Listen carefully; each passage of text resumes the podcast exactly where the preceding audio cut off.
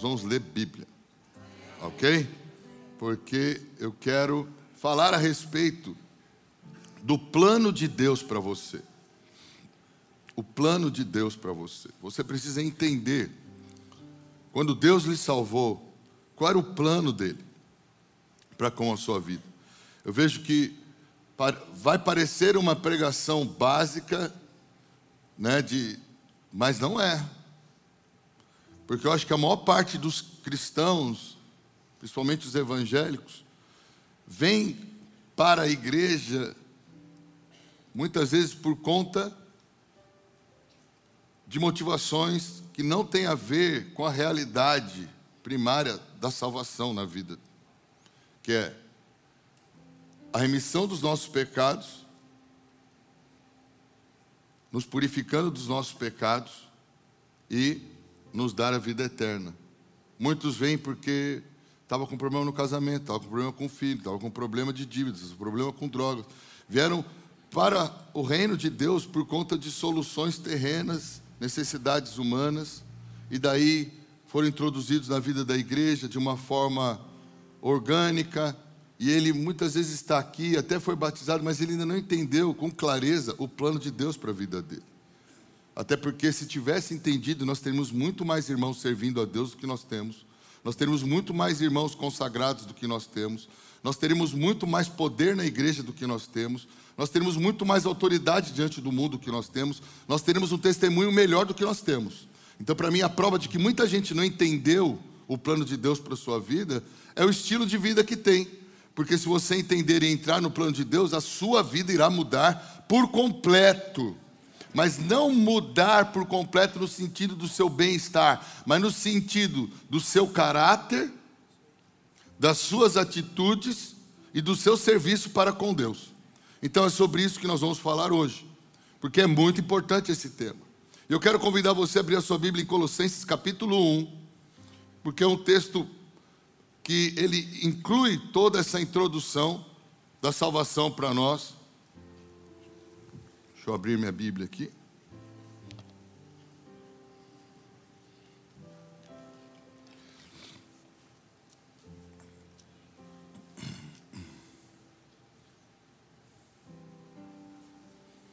Vamos lá.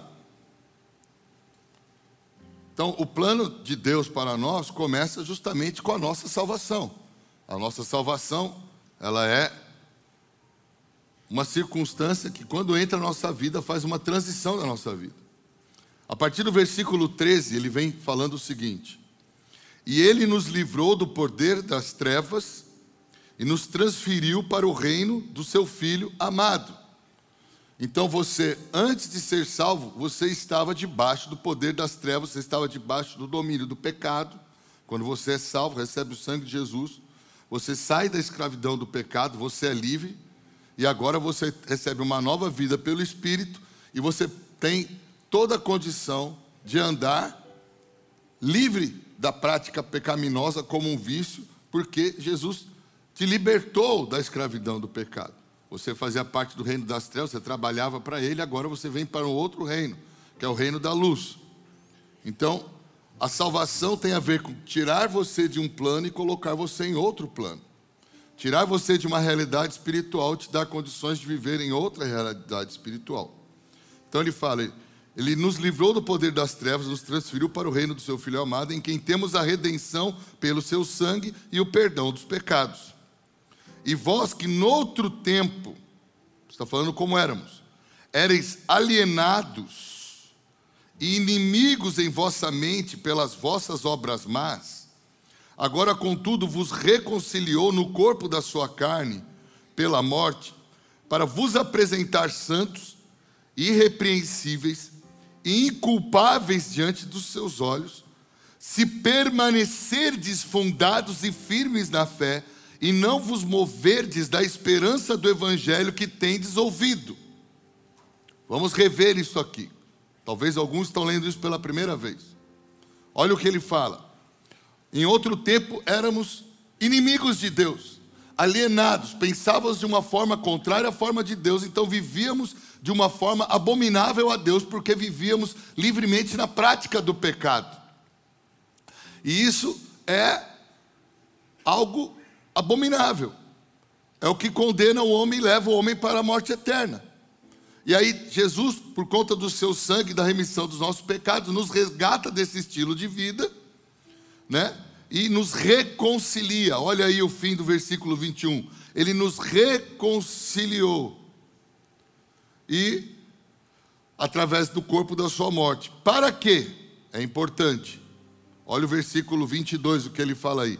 Para vos apresentar santos, irrepreensíveis e inculpáveis diante dos seus olhos. Muitas pessoas interpretam esse texto como uma ação instantânea de salvação. Não é uma ação instantânea de salvação. No espírito, sim, você está salvo e você terá essa realidade. Mas quando ele continua falando que inculpáveis diante dos seus olhos, se permanecerdes fundados e firmes na fé, e não vos moverdes da esperança do Evangelho, ele deixa claro que é um processo que está sendo desenvolvido. Você é salvo, você está salvo no Espírito, se você morrer naquele dia, você pode ir para o céu. Mas na sua vida terrena, você, na sua salvação, acabou de entrar num processo de transformação de caráter, de transformação da sua alma, de santificação, aonde você vai aprender a andar segundo o padrão de Deus para se tornar uma pessoa agradável a Ele. Isso se você permanecer fundado na fé. E aí eu já começo o problema com a igreja. Muitos se convertem, mas não estão preocupados com a sua santidade. Não estão preocupados em se tornar irrepreensíveis e inculpáveis. Continuam falando palavrões, continuam cobiçando, continuam tendo práticas imorais, continuam com a, a, amizades é, imorais, continuam fazendo negócios ilícitos, continuam tratando a, as pessoas de maneira é, errada, facção, contendas, gritarias, discórdias, intrigas, continuam nas bebedeiras, continuam em coisas. São, isso são sinais que talvez esta pessoa nem salva foi. Porque esse texto deixa claro que ele te salvou para te fazer santo, inculpável, irrepreensível. Então, se você é salvo e não entra num processo de santificação, de transformação, de cura da alma, de aperfeiçoamento, já temos que questionar a sua salvação. Então, o plano de Deus para a minha vida, para a sua vida, a primeira parte desse plano é me salvar e me purificar dos meus pecados. O que é purificar dos meus pecados? Ah, ele lavou os meus pecados. Não é apenas isso. Ele lavou os meus pecados e mudou as minhas práticas. Isso é purificar. Alô? Eu vejo pessoas, não, não tem mais condenação para mim. É verdade. O pecado que você praticava não te condena mais. Mas a salvação não tem a ver com o simples perdoar de pecados, mas tem a ver com o transformar do caráter para que não se peque mais. Por que, que ele te livra do pecado? Ele te livra do pecado para que você não seja mais escravo, em, outra, em outras palavras, para que você não mais o pratique. Seria ridículo eu passar a vida lhe perdoando de algo que você continua fazendo errado sem você mudar. Você está abusando da minha boa vontade. Então, o primeiro processo de Deus na nossa vida é perdoar os nossos pecados, transformar o nosso caráter, e Ele faz isso como? Nos levando ao arrependimento. Por isso que o plano de Deus para nós é nos salvar através do arrependimento onde o arrependimento me leva a uma renovação de mente, uma mudança de atitude. Essa renovação de mente, mudança de atitude, reflete numa transformação da minha vida. Essa transformação da minha vida é o que me vai me fazendo ser santo, irrepreensível diante de Deus.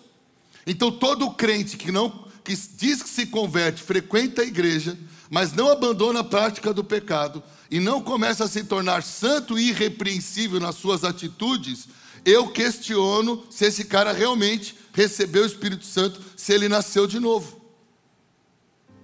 Porque ele já não entrou no plano de Deus. O plano de Deus não está acontecendo na vida dele. A prova de que o plano de Deus está se encaminhando na sua vida é o seu estilo de vida, porque a fé sem obras, ela é morta. Então, se eu creio que eu sou uma nova criatura, eu preciso viver de uma nova forma. Se eu creio que eu sou livre do pecado, eu preciso viver de uma forma realmente livre do pecado. Então, o primeiro plano de Deus na minha vida é entrar na minha vida, me tirar do reino das trevas, perdoar os meus pecados, me levar ao arrependimento das minhas obras, transformar o meu caráter, mudar o meu, a minha maneira de pensar, de falar e de agir. Esse é o primeiro plano de Deus. Eu vejo muitas pessoas que vêm para a igreja que parece que o primeiro plano de Deus para a vida dela é salvar o marido, é salvar o filho, é salvar a casa, é salvar a empresa, é salvar a saúde. Irmão, a sua saúde vai vir depois de você. A sua empresa vai vir depois de você. A sua vida vai vir depois de você. Deus pode até pela sua misericórdia usar isso como uma ferramenta para que você conheça o poder dele, como ele Jesus fez isso muito quando estava aqui. Jesus curava pessoas para que elas vissem o poder dele para poder dar atenção a ele. Isso é meninice. E Deus acaba fazendo porque ele sabe como nós somos egocêntricos e muitas vezes, se não tivermos um bônus primeiro, não damos atenção a ele. Então eu acredito que tem pessoas assim que vêm para a igreja porque ele não está preocupado com a mudança do caráter dele, está preocupado com a salvação do filho que está perdido. E Deus, pela misericórdia, salva o filho que está perdido, porque ele também quer salvar o filho que está perdido. Mas esse não é o plano inicial de Deus, e não é porque o seu filho vem para a igreja que ele está salvo, que você está salvo. Você e seu filho estarão salvos quando realmente nasceram de, nascerem de novo da água e do Espírito, quando realmente se arrependerem dos seus pecados e começarem a dar lugar para o Espírito Santo e viverem segundo a vontade de Deus, porque essa é a prova da sua fé. E nós vamos parar com esse evangelho de boas obras, de, de, de de que basta eu ter uma aparência religiosa, eu estou garantido. Não, você vai estar garantido quando você realmente crer e porque crer você decide mudar. A verdade é essa. Então, primeira parte do plano de Deus para nós é nos salvar e nos fazer parecidos com Jesus. Por quê? Ele espera que nós desenvolvamos o caráter de Cristo. O que é o caráter de Cristo? É a imagem de Cristo. É parecermos com Ele na forma de falar, na forma de agir, na forma de pensar. Por que, que as pessoas foram chamadas de cristãos? E por que somos chamados de cristãos? Porque as pessoas deveriam olhar para nós e falar: eles pensam, falam e agem como Cristo. Você é um cristão? Então você tem que pensar, falar e agir como Cristo. Se você não tem este padrão, você não é cristão. Ponto.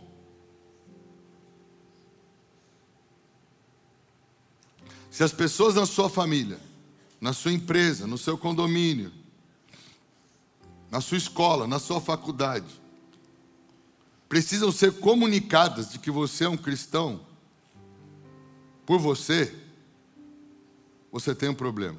Você ainda não ingressou no plano de Deus.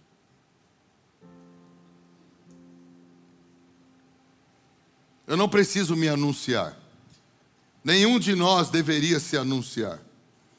Deveria ficar notório que um filho de Deus está chegando no lugar pela postura, pelo comportamento, pelas falas, pelo padrão de excelência, pela presença que ele carrega com ele do Espírito Santo. Algo mudou quando esse cara chegou. E eu tenho ficado preocupado que eu vejo cada vez mais crentes usando palavras torpes para se expressar, usando roupas indecentes para se vestir, fazendo negócios com o ímpio em julgo desigual, se perseguindo na internet comediantes que zombam das coisas de Deus, tendo como ídolos pessoas que não têm a Deus, ouvindo músicas que não são agradáveis aos ouvidos de Deus.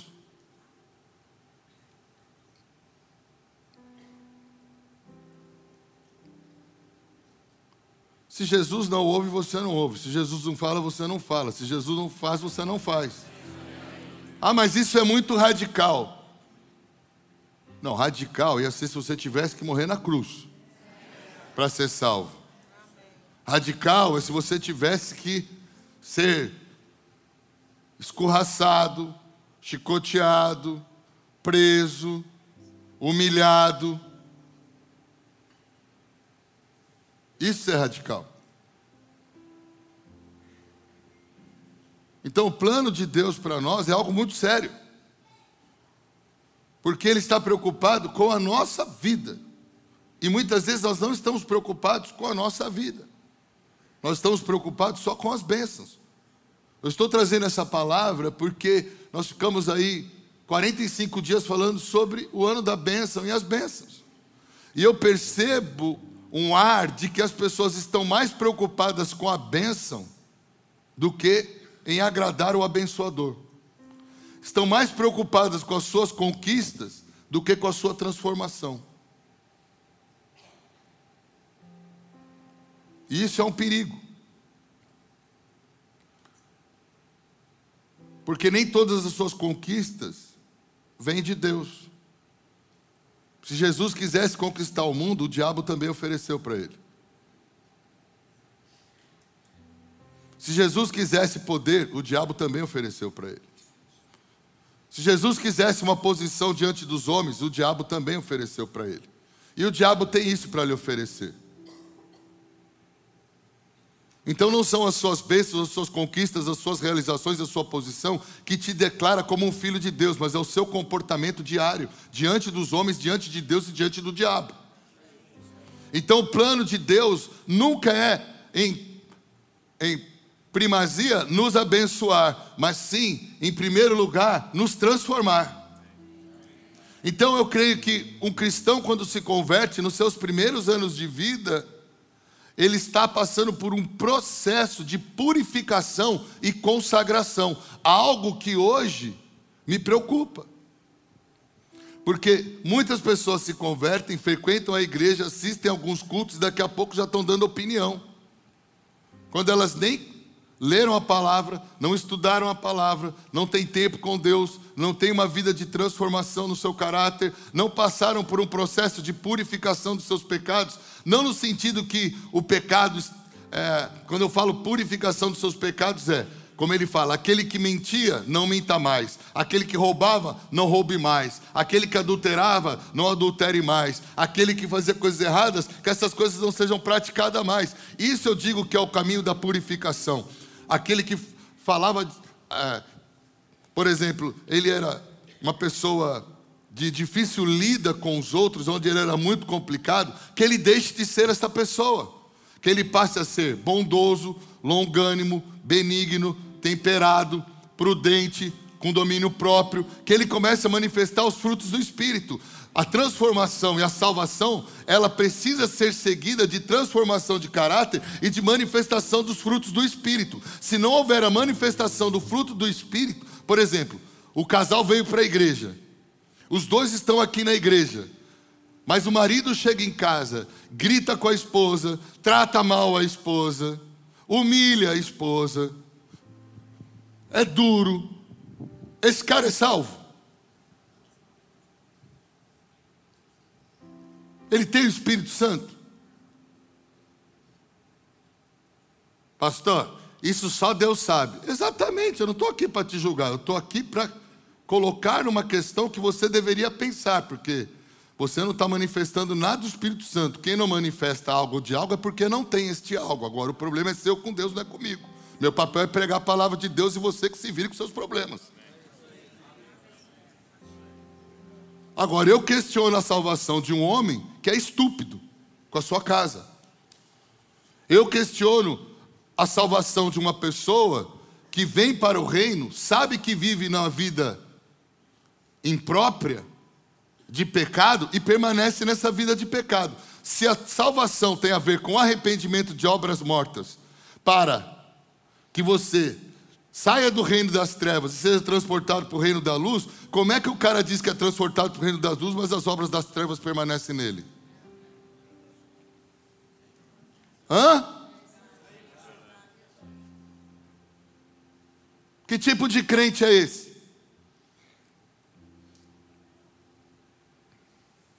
Eu questiono.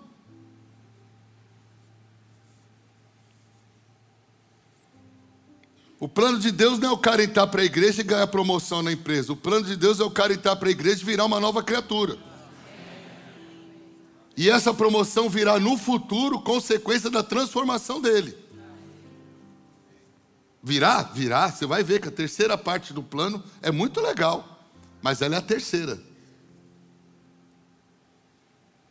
Duas precisam vir antes. Então, é, você vê que no versículo 22 de 1 Colossenses, ele fala o quê? Ele fala claro.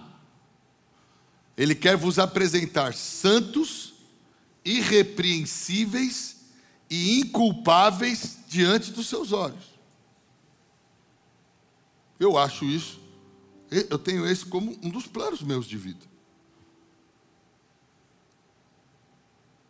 Eu quero ser um homem que não tenho nada do que me envergonhar de uma só palavra, que maneja bem a minha Bíblia, que rege bem a minha casa, que manifesta os frutos do Espírito, que não tenho nada a ver, aliás, tenho vergonha das minhas práticas de adolescente e de jovem, que eu não tinha muita maturidade, revelação, e a gente fica muitas vezes naquela idade de 16, 17, 18 anos, meio,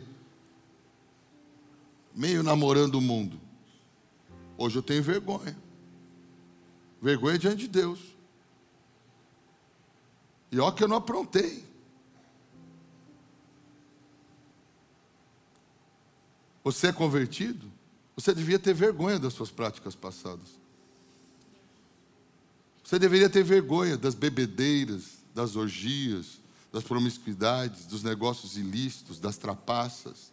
Porque se você não tem vergonha, eu questiono a sua salvação porque você não tem constrangimento. Quem não tem constrangimento não tem arrependimento. Quem não tem arrependimento não tem mudança. E quem nos, nos convence?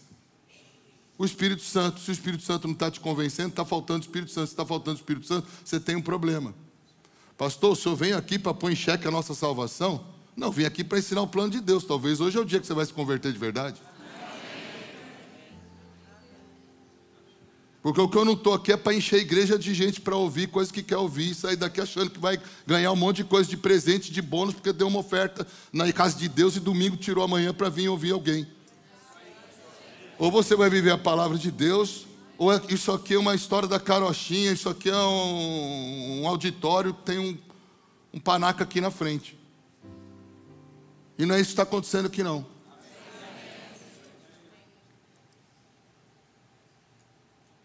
Eu não saio de casa para brincar com as coisas de Deus.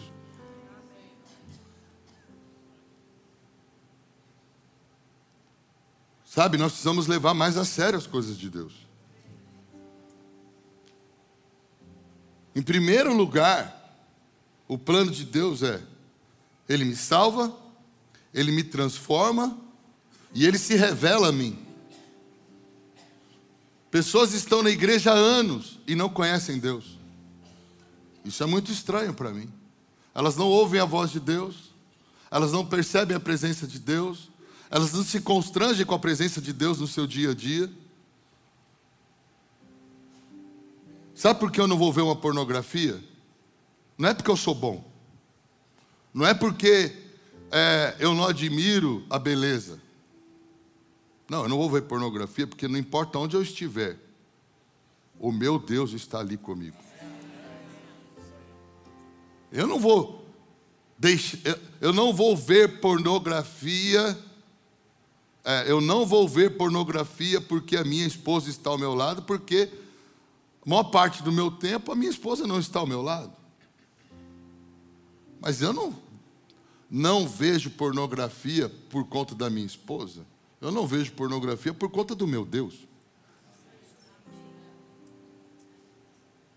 Eu não faço negócios ilícitos porque ninguém está sabendo, só o meu sócio. Eu não faço negócios ilícitos porque na minha mesa Deus está sentado de negócios. Eu não falo palavrões porque eu não estou perto dos irmãos. Eu não falo palavrão porque a palavra de Deus fala que não sai a palavra torpe da vossa boca, e o meu Deus não se agrada desse linguajar, e se eu tenho que parecer com Jesus, eu não vou falar. Eu não faço sociedade com ímpio, não é porque vai pegar mal, eu não faço sociedade com ímpio, porque a Bíblia é clara que não se deve fazer sociedade com ímpio. E eu sigo a palavra de Deus. Tudo tem a ver com a presença de Deus, não tem a ver com os outros, com o que eles vão pensar, o que eles acham, com. Não, tem a ver com Deus na minha vida. Então, o primeiro plano de Deus é te salvar, te transformar e se revelar a você. A partir de uma relação com o Espírito Santo. Por isso que eu já questiono as pessoas que se dizem muito de Deus e sou eu sou também. É, mas você não tem vida de oração. Você não conhece a Bíblia. Você não dá lugar para o Espírito Santo. E você não sente a presença de Deus onde você está e você vive de maneira ordinária. Quando eu falo ordinária, tal como o mundo vive. Cadê Deus nessa história?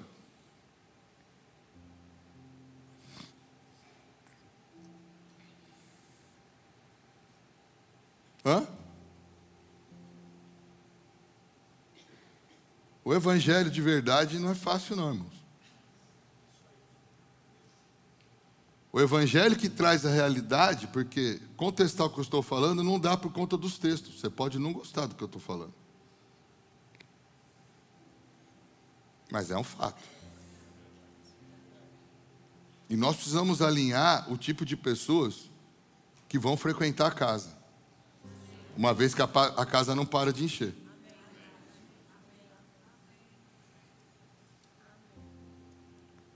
Abra sua Bíblia em Efésios capítulo 4.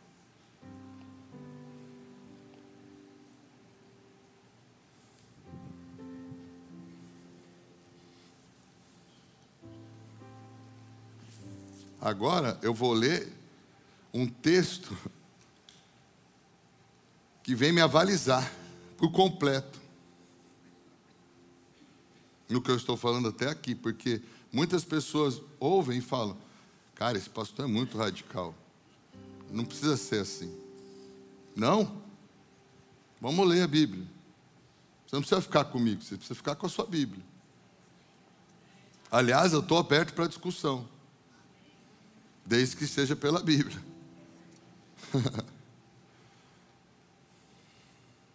Efésios 4, 17. Coloca aqui para gente. Vamos ler juntos? Vamos. E portanto, digo isto e testifico no Senhor, para que não andeis mais como andam também os gentios, na vaidade da sua. Próximo. Com seu entendimento obscurecido, separados da vida de Deus pela ignorância que há neles, pela cegueira do seu coração, os quais havendo perdido todo o sentimento, se entregaram à lascívia para cometerem toda a impureza com ganância. Mas vós não aprendestes assim a Cristo.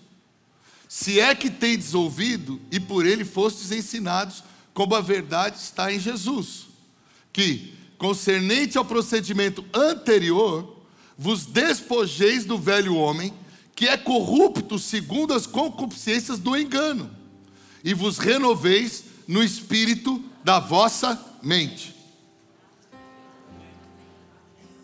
É 100% o que eu acabei de falar nos últimos 20 minutos.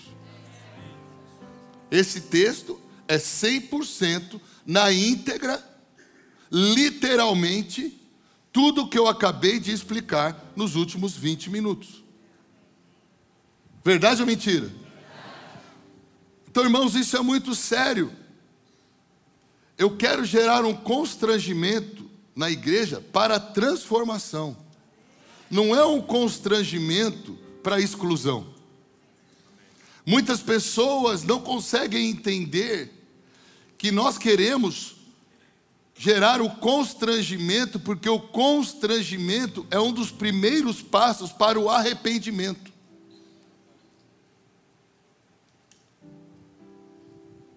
Entenda isso, irmão. Se você começa a ouvir uma palavra, essa palavra começa a te irritar, começa a te confrontar, começa a abalar as suas estruturas emocionais, começa a mexer com você, você não deveria correr dela, você deveria entrar nela. Se é a palavra de Deus. Você deveria olhar e falar, cara, por que, que eu estou me... Se eu estivesse no plano exato do padrão de Deus, eu estaria alegre com o que eu estou ouvindo. Se eu começo a ficar chateado com o que eu estou ouvindo, é porque eu estou fora do padrão. E eu quero entrar no padrão. Amém, irmãos? Amém. Irmãos, Deus quer te fazer santo, irrepreensível. Deus quer os. O... Vamos lá. Olha só, ele fala, vos revist... para que você, ele quer pegar o seu velho homem. Lembra?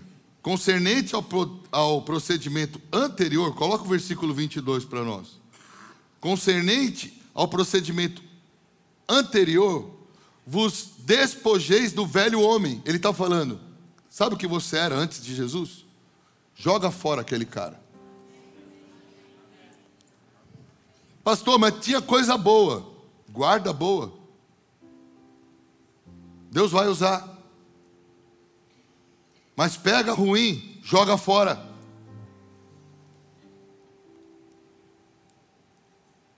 Por quê? Porque esse cara, o velho homem, e esse é você, ele é corrupto, segundo as concupiscências do engano. Quer dizer, existe uma maneira de pensar enganosa que faz com que a pessoa haja de maneira errada, isso faz com que ela produza pecados, isso é abominação a Deus e é isso que leva o homem ao inferno. Agora, conhecendo a Cristo, ele fala, por isso que ele fala no versículo 23, que nós precisamos nos despojar do velho homem e renovar a nossa mente. Fala, renovar? Só que ele não fala só isso, ele fala, no espírito da vossa mente. Fala, no espírito. No espírito. Quer dizer, é uma outra linhagem de pensamento. Quando ele fala no espírito, ele está falando na motivação, está falando na raiz, na essência do caminho em que se analisa e que se pensa. Você precisa vir numa falar, cara, eu quero pensar como Jesus, eu quero agir de maneira que agrade a Deus, eu quero entender isso, o que é me renovar no espírito da minha mente, o que é me revestir do novo homem, versículo 24: me revestir do novo homem, que segundo Deus é criado em justiça e verdadeira. Cara, eu quero me revestir do novo homem, que segundo Deus eu estou sendo criado em justiça e em verdadeira santidade. Esse é o plano de Deus para nós, nos tornarmos cristãos de verdade que o diabo vai tentar se eu falar, você não vai ter comida em mim. Eu não preciso disso daí. Eu não vou falar assim, eu não vou agir assim, eu não me comporto assim, eu não sou mais assim. Eu era assim, não sou mais assim, pela graça de Deus, pela direção do Espírito de Deus, pela porque houve em mim, há em mim um novo espírito e uma nova mente sendo estabelecida, uma nova maneira de pensar sendo estabelecida. Agora, isso é um padrão de comportamento. Olha o versículo 25 que ele fala. Por isso, deixai o quê? E faz, faz o quê? Viu o que eu estava falando antes? Eu vejo pessoas que vêm para a igreja, elas até querem, mas se elas não têm disposição para mudar o comportamento, e você não vai mudar o comportamento sem o Espírito. Porque é o Espírito que te liberta da escravidão desse comportamento.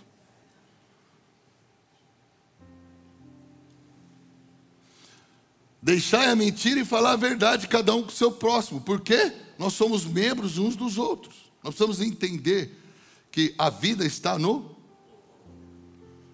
Esse negócio de que me fala com quem você anda, que eu falo quem você é, é fato, irmãos. É fato.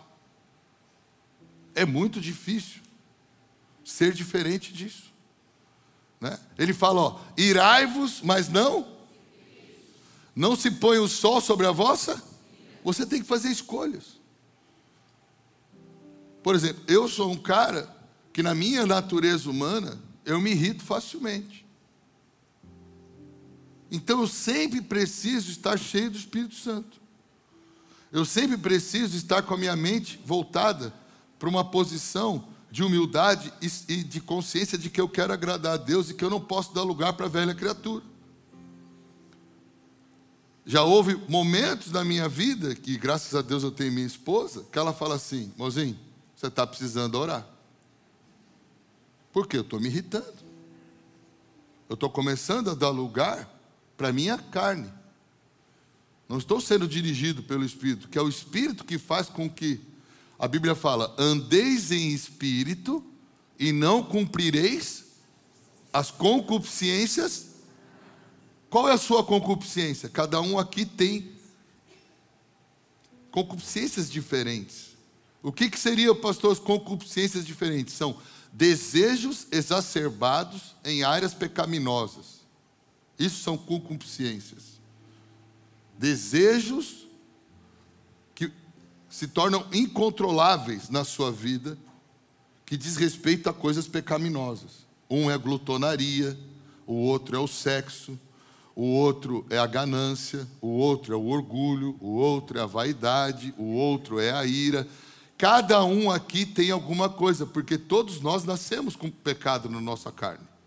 E cada pessoa aqui tem problema em uma área, ou duas áreas, ou até mais áreas, que são incontroláveis na sua vida, se você não for cheio do Espírito Santo, é incontrolável. Você consegue até controlar em alguns momentos de lucidez, mas em outros momentos você não vai ter controle, porque você está escravo disso se você não der lugar para o Espírito. Estão entendendo o que eu estou falando? Por isso que eu falo, tem pessoas que têm muita vontade de mudar, eu acredito que ela quer mudar, que ela sabe o que está errado e ela se esforça para fazer diferente, mas ela não consegue mudar e fazer diferente. Por quê? Porque ela é escrava desta concupiscência, deste pecado que está enraizado na sua natureza humana, na sua velha criatura. Ele precisa se tornar uma nova criatura, ser cheio do Espírito Santo, dar lugar para o Espírito Santo, renovar a sua mente, e aí sim, dando lugar ao Espírito Santo a partir de uma mente renovada e na consciência de que ele agora é livre, que ele pode escolher pela vontade de Deus e não fazer a sua própria vontade, ele mortifica a sua carne e obedece a Deus e não peca. Este é o caminho. Este é o plano de Deus para o homem. Plano de Deus para o homem não é encher uma igreja de pedintes que estão achando que cada culto é um, é um Natal. Qual o presente que eu vou ganhar hoje? Não é o presente que você vai ganhar hoje, é o que você vai dar para Deus hoje. Nós viemos aqui para dar presente para Ele. Nós viemos aqui para adorá-lo, para servi-lo, para contemplá-lo, para agradá-lo, para obedecê-lo. E nós estamos vendo uma igreja de mimados, que não são transformados, porque todo filho, irmãos, eu tenho meus filhos, aliás, estão aqui, me assistindo. Eu tenho prazer em dar boas coisas aos meus filhos, e é uma satisfação. Agora, se eles estiverem agindo de maneira errônea, irresponsável, negligente, pecaminosa, eu não vou alimentar maldade neles, dando mais benefícios ainda a eles. Quanto mais eles errarem, mais eles serão tolhidos dos benefícios para que eles entendam que é uma disciplina. Isso é lógico ou não? E você acha que Deus não vai tratar você assim? Deus vai alimentar a sua maldade? Deus vai alimentar os seus pecados? Deus vai alimentar em você um estilo de vida errado? Ele vai dar corda para você se enforcar mais ainda? Não, porque Deus é Pai, Deus te ama. Então, primeira parte do plano é nos perdoar, nos transformar, se revelar a nós e nos ensinar. Segunda parte do plano de Deus para nós, nos fazer discípulos. Nos fazer embaixadores. Nos fazer ministros da reconciliação. Deus te salvou esperando que você trabalhe mais para Ele do que para você. Eu não sei aonde na Bíblia acharam esse negócio que parece que ele é o gênio da lâmpada que você esfrega, esfrega a lâmpada e ele te atende seus três desejos. Que eu saiba, ele é Deus soberano, nós somos a criatura, fomos criados por ele e para ele, e dele são todas as coisas, ele é o Senhor, nós somos os servos e nós deveríamos servir ao reino dele. Então, esse evangelho de ser servido, eu não conheço. Eu conheço o evangelho de servir.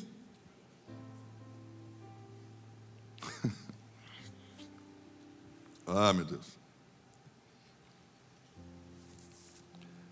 A segunda parte do plano de Deus para as nossas vidas é fazer de nós filhos exemplares a tal ponto de nos tornarmos discípulos. Discípulos. Qual é o maior exemplo de filho de Deus que tem? Essa pergunta não é pegadinha, não, pode responder. É Jesus. O que, que ele falava? Eu só faço o que ouvi do meu pai. O que eu falo, eu falo porque ouvi do meu pai. Quem vê a mim, vê o pai. Esse é o padrão. Nós deveríamos fazer porque Deus espera que façamos. Então, segunda parte do plano, Deus vem, nos transforma na primeira, e na segunda ele fala: agora eu quero fazer de você um discípulo, eu quero fazer de você um ministro meu, eu quero fazer de você uma testemunha viva do meu poder, eu quero fazer de você um, um evangelista, eu quero fazer de você uma pessoa em que eu posso confiar o meu reino que está sendo implantado na terra. Abra sua Bíblia em 2 Coríntios, capítulo 5.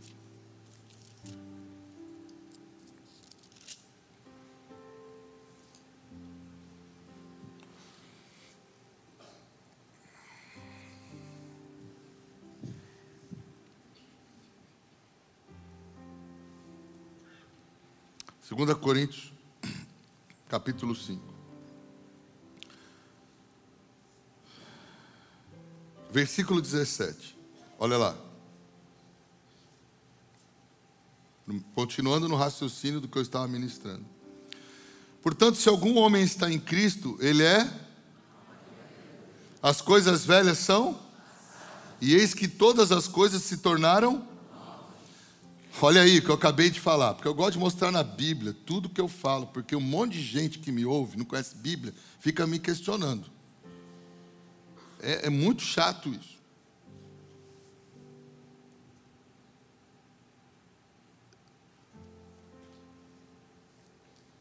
Por isso que eu falo, nós queremos ter nossas escolas, ensinar a Bíblia para as pessoas.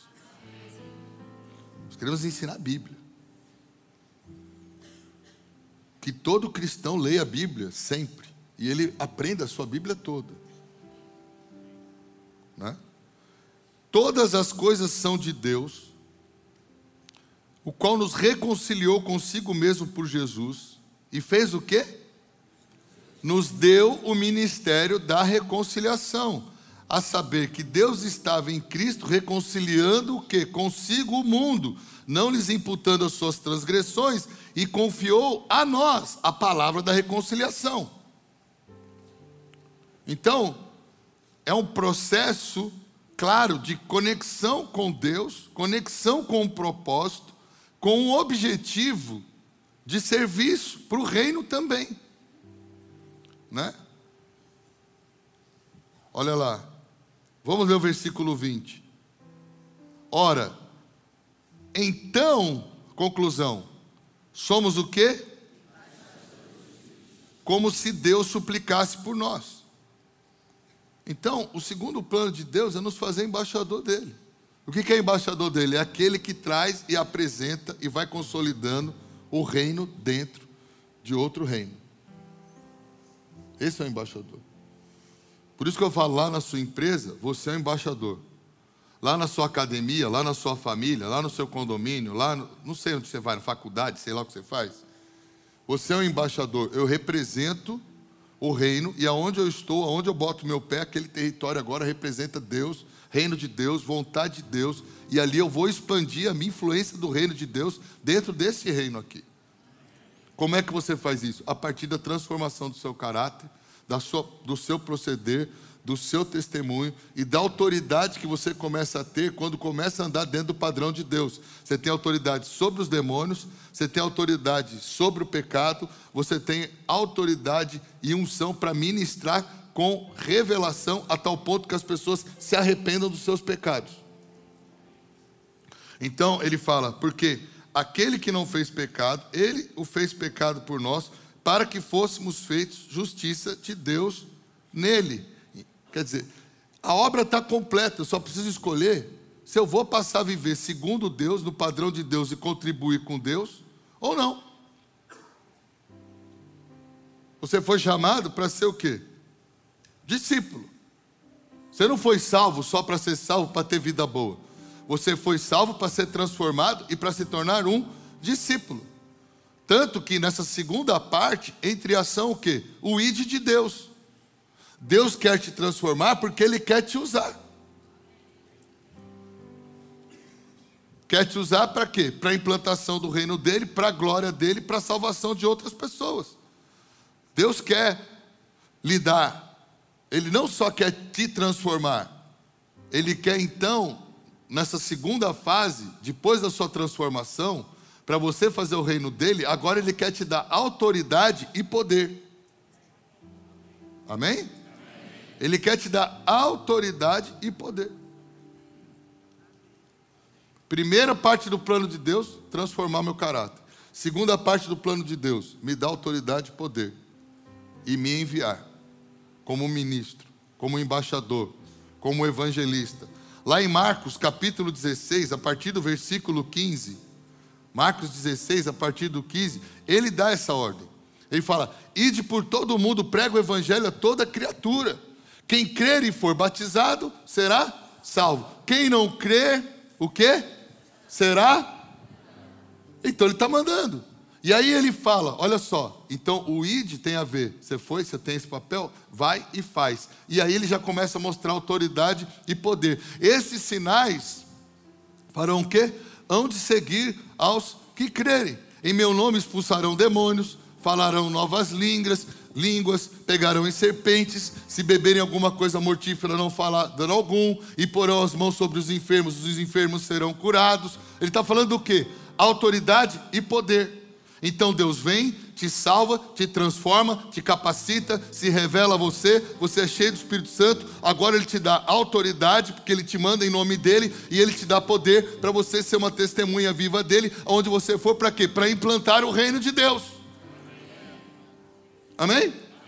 É um processo de salvação, tem um plano claro na Bíblia. Nós precisamos parar de ser esse tipo de crente que não muda, que não é transformado, que não tem relacionamento com Deus, que só frequenta igreja de domingo, que não salva pessoas, que não tem poder, que não tem autoridade. Nós precisamos acabar com esse tipo de crente. Isso não é crente, isso é religião.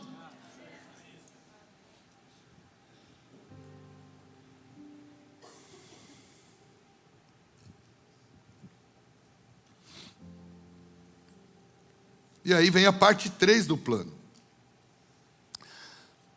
Como eu queria que você entendesse bem a primeira e a segunda. Porque a 3 é formidável. A parte 3 do plano é te abençoar em tudo que você fizer. Por que, que o homem não é tão abençoado? Porque ele primeiro busca a bênção para depois buscar a mudança. Só que a maioria, quando recebe a bênção, já não liga mais para a mudança. Por isso que Deus primeiro primeiro quer que você mude para depois te abençoar. Porque se você mudar e for abençoado, você vai fazer a melhor gestão da sua bênção. Você vai aproveitar da melhor maneira o seu recurso. E o seu recurso não vai te afastar de Deus, vai te conectar a Deus. Deus quer transformar o seu caráter, te dar autoridade, te revestir de poder, te dar uma missão, e aí ele vai o quê? Te abençoar para fazer essa missão. Deus, ele vai te pro... Vamos olhar Jesus. Jesus nasceu caráter ilibado, perfeito, sem pecado algum. Foi lá depois do caráter dele aprovado, ele recebeu o quê? Poder e autoridade. Não foi assim com Jesus? Depois que ele recebeu poder e autoridade, o que, que ele recebeu? Prosperidade.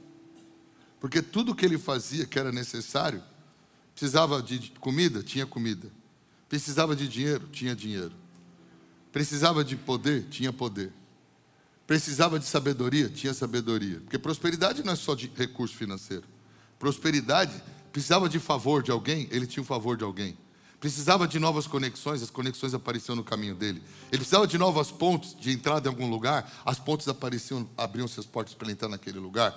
Ele precisava de, de um jumento, tinha um jumento, ele precisava da casa de alguém numa cidade, ele tinha, ele precisava de uma pessoa importante no lugar, ele encontrava. Isso é prosperidade. Se, por favor, entenda.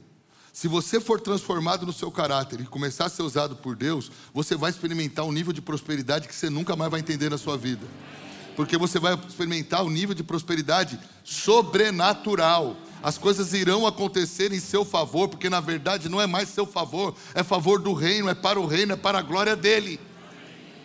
Por isso que eu falo, pare de correr atrás das bênçãos e comece a ir atrás de Deus, que as bênçãos te, te alcançarão. E é isso que todo crente precisa entender. Quanto mais crente ele virar, se tornar, quanto mais de Deus ele for, quanto mais ele fizer a obra de Deus, mais tudo que ele fizer, tudo que ele puser a mão, prosperará.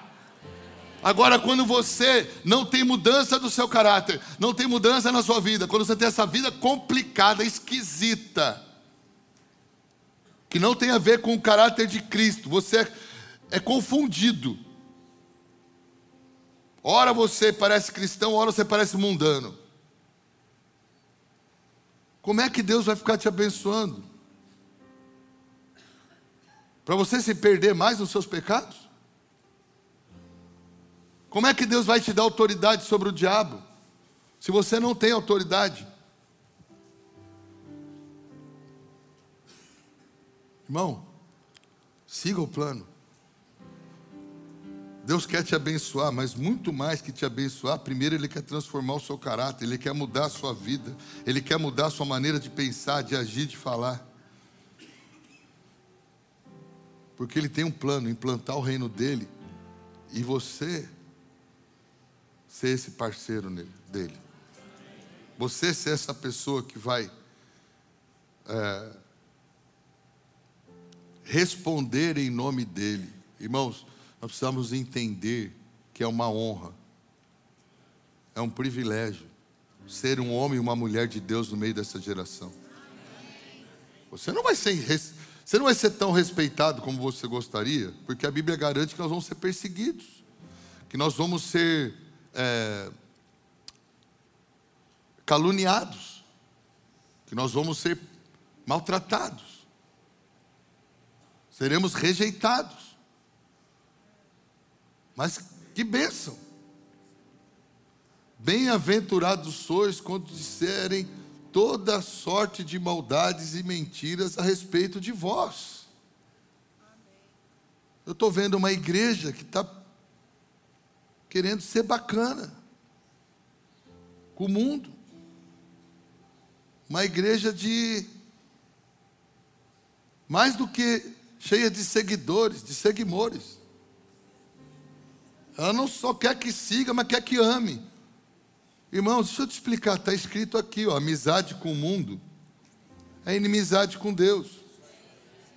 O mundo jaz do maligno. Se o diabo estiver gostando de você,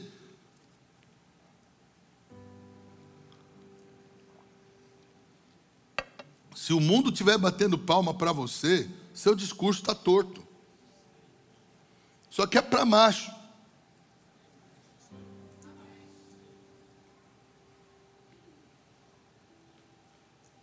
O Evangelho é, é para gente corajosa, é isso que eu quero dizer.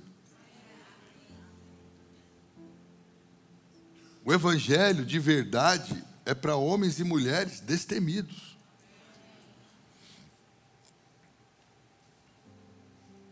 O verdadeiro Evangelho não é à toa que diz que o covarde não vai herdar o reino. O verdadeiro Evangelho você será injustiçado. Alô? Você está entendendo?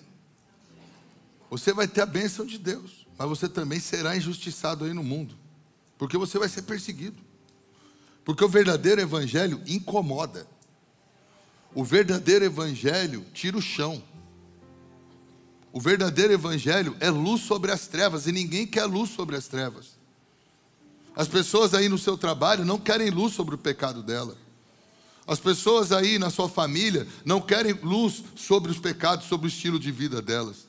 Elas querem que você vá na festa de família e que você dê risadinha para a piada dela, você dê risadinha para o pecado que ela pratica descaradamente, ela conta na roda de família. Ela quer que você dê risadinha quando você devia falar: Ei, se arrependa disso daí, porque você vai para o inferno por causa disso. Pastor, essa não é estratégia sábia de evangelismo. Ah, não? Então Jesus sabia evangelizar, porque ele chamava de sepulcro caiado, de raça de víboras, de filhos do diabo, chamava de tudo. E você respeita o planeta inteiro, porque na verdade você não está preocupado com a salvação da pessoa, você está preocupado com a sua reputação no meio das pessoas. Evangelho de covardes. Quem convence não é você, querido. Faz a sua parte da maneira mais correta que o Espírito Santo lhe dirigir naquele momento e deixa que o Espírito Santo faz o papel dele. Agora, os crentes precisam parar de bater palma para maluco dançar.